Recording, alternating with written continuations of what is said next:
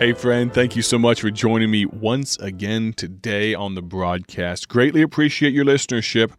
I'm looking forward to what we're going to talk about today. You know, at the close of, I think, just about every church service at my home church, I have the great joy of attending the First Baptist Church of Dwight in Dwight, Illinois.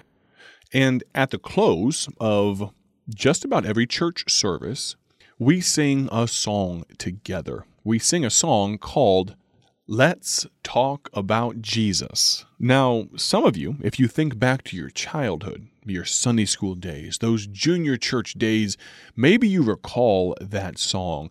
Well, on the broadcast today, I'm not going to bother you with my rendition, with me singing that song, but I am going to encourage you.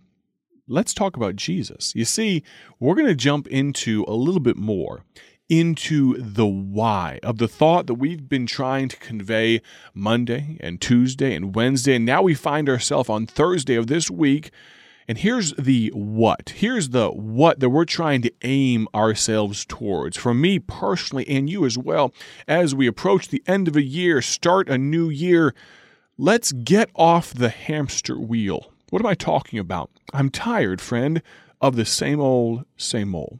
It bothers me when I get content, when I get satisfied, when everything seems to be hunky-dory just because we've always done it that way. You know what I'm talking about? You go to church with the same spirit. You read your Bible with the same attitude. You interact with your fellow Christians, but nothing's changed. Now, if we're honest with ourselves, we could all admit, Christians alike, that none of us are perfect, and so we should always be striving for more.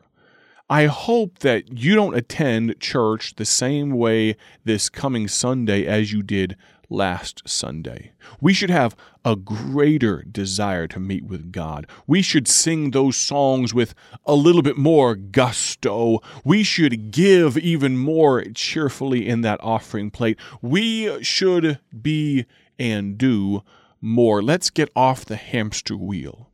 That's the what today. We read from 1 Samuel chapter number 3, verse 1, how the nation of Israel was in a little bit of a rut, a little bit of a monotonous relationship with God. The Bible says, the word of the Lord was precious in those days. There was no open vision. The theocracy that Israel was, God was their center and leader of government at this time. And without God speaking to them, they were a little bit rudderless. They were a little bit without direction.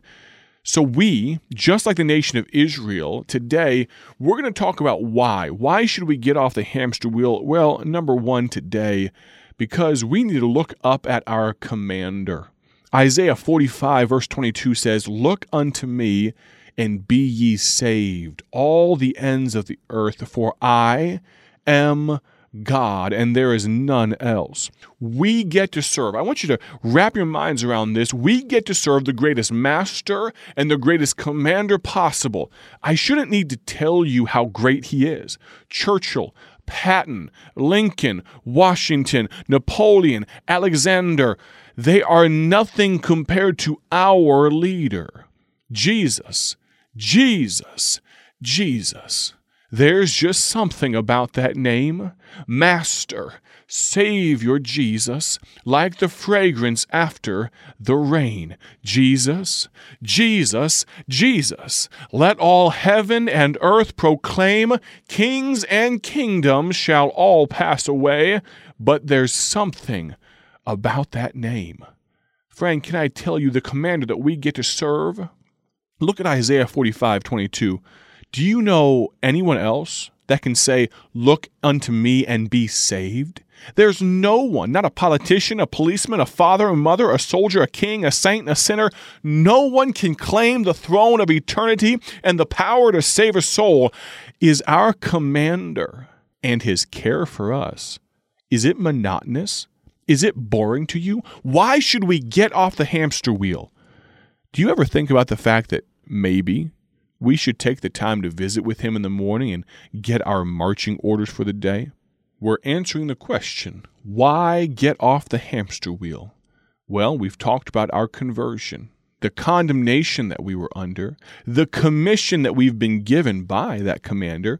We've talked about the combat zone that we live in called this world. And we've just discussed our commander. Well, think about this. If the God of the whole universe is our commander, what do you think our pay plan is like? Well, friend, we don't have a cut rate compensation.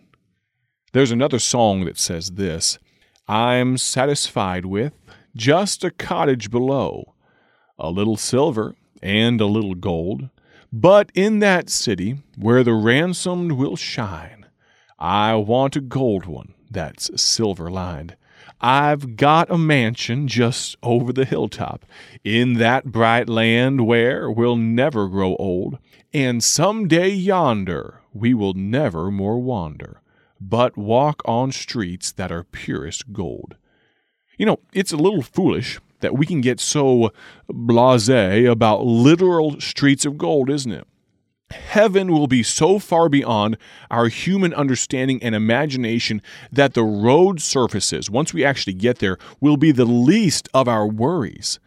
What an amazing future experience and reward that we so often take for granted. Why are we living on the hamster wheel of life, always moving, always tired, but never going anywhere? I can tell you this. You may not be happy with the salary at your earthly job, but the rewards for working for the King of Kings and the Lord of Lords make each battle fought for him worth it, both here and in the hereafter. John chapter 14, verses 1 through 3, let not your heart be troubled. Ye believe in God? Believe also in me. This is Jesus talking, of course. In my Father's house are many mansions. If it were not so, I would have told you. I go to prepare a place for you. And if I go and prepare a place for you, I will come again and receive you unto myself, that where I am, there ye may be also. Are you finding yourself bored with our combat, with the warfare that we are in with the devil? Do you feel underwhelmed by our commander and his greatness? Is your appreciation for our compensation package less than it should be? I told you on Monday that I was going to give you the what, the why, and the how. The what is this. We need to get off the hamster wheel. That's my charge to you. That's my exhortation to you this week. Get off the hamster wheel. And I've given you, in 6 points, the why. Remember? Our conversion, the fact that we're saved, our condemnation, the fact that we're saved from hell. How about our commission? That's a pretty big why. That's a pretty big thought for us. We should get off the hamster wheel because we've been given a great commission. Our combat, our commander, and our compensation. That's the why. The what? Get off the hamster wheel. I've just given you the why.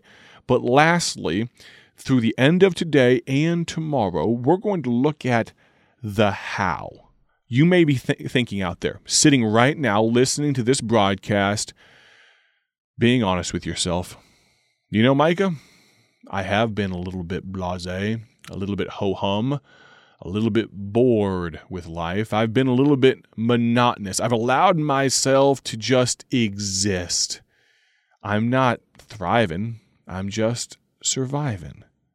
How can we overcome that? How can we get off the hamster wheel? Well, to do that, we need to go back to 1 Samuel chapter number 1. 1 Samuel chapter number 1. I'm going to ask you, if you would, to identify with and to put yourself in the position of a lady named Hannah. Look, if you would, at 1 Samuel chapter 1. We're going to set the stage, and we're going to really kick it off tomorrow. But let's set the stage. Let's give some context here into how we can get off the hamster wheel. You ready? Chapter 1 of 1 Samuel says this, Now there was a certain man of Ramathaim Zophim of Mount Ephraim. And his name was Elkanah, the son of Jehoram, the son of Elihu, the son of Tohu, the son of Zuph, an Ephrathite. And he had two wives. The name of the one was Hannah, and the name of the other Peninnah. And Peninnah had children, but Hannah had no children. And this man went up out of his city yearly to worship and to sacrifice unto the Lord of hosts in Shiloh. And the two sons of Eli, Hophni and Phinehas, the priests of the Lord, were there.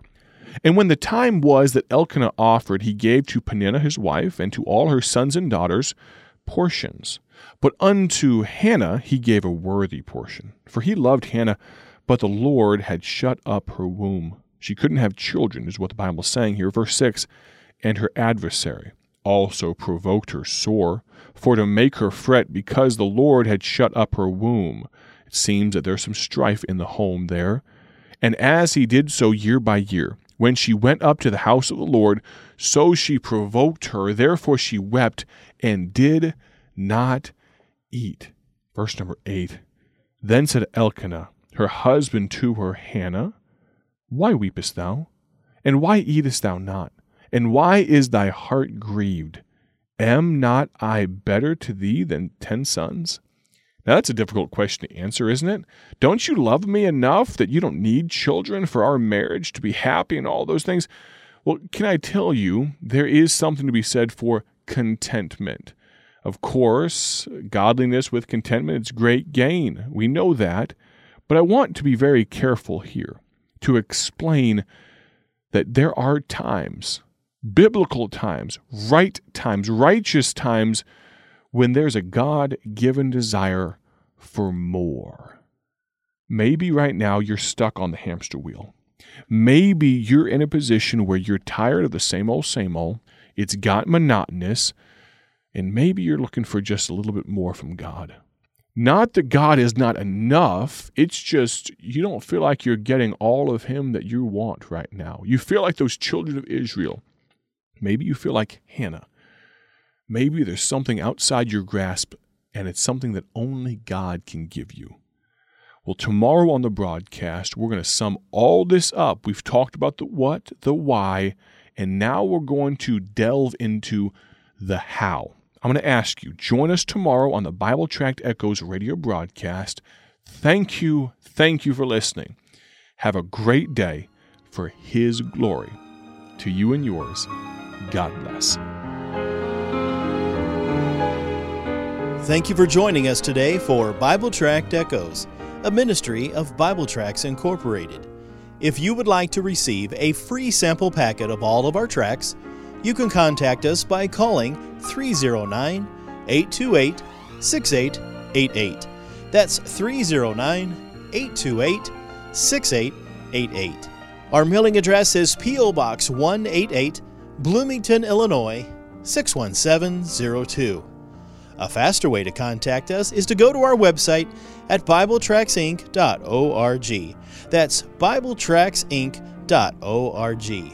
There you will find more information about our ministry and details on how you can support Bible Tracts Incorporated.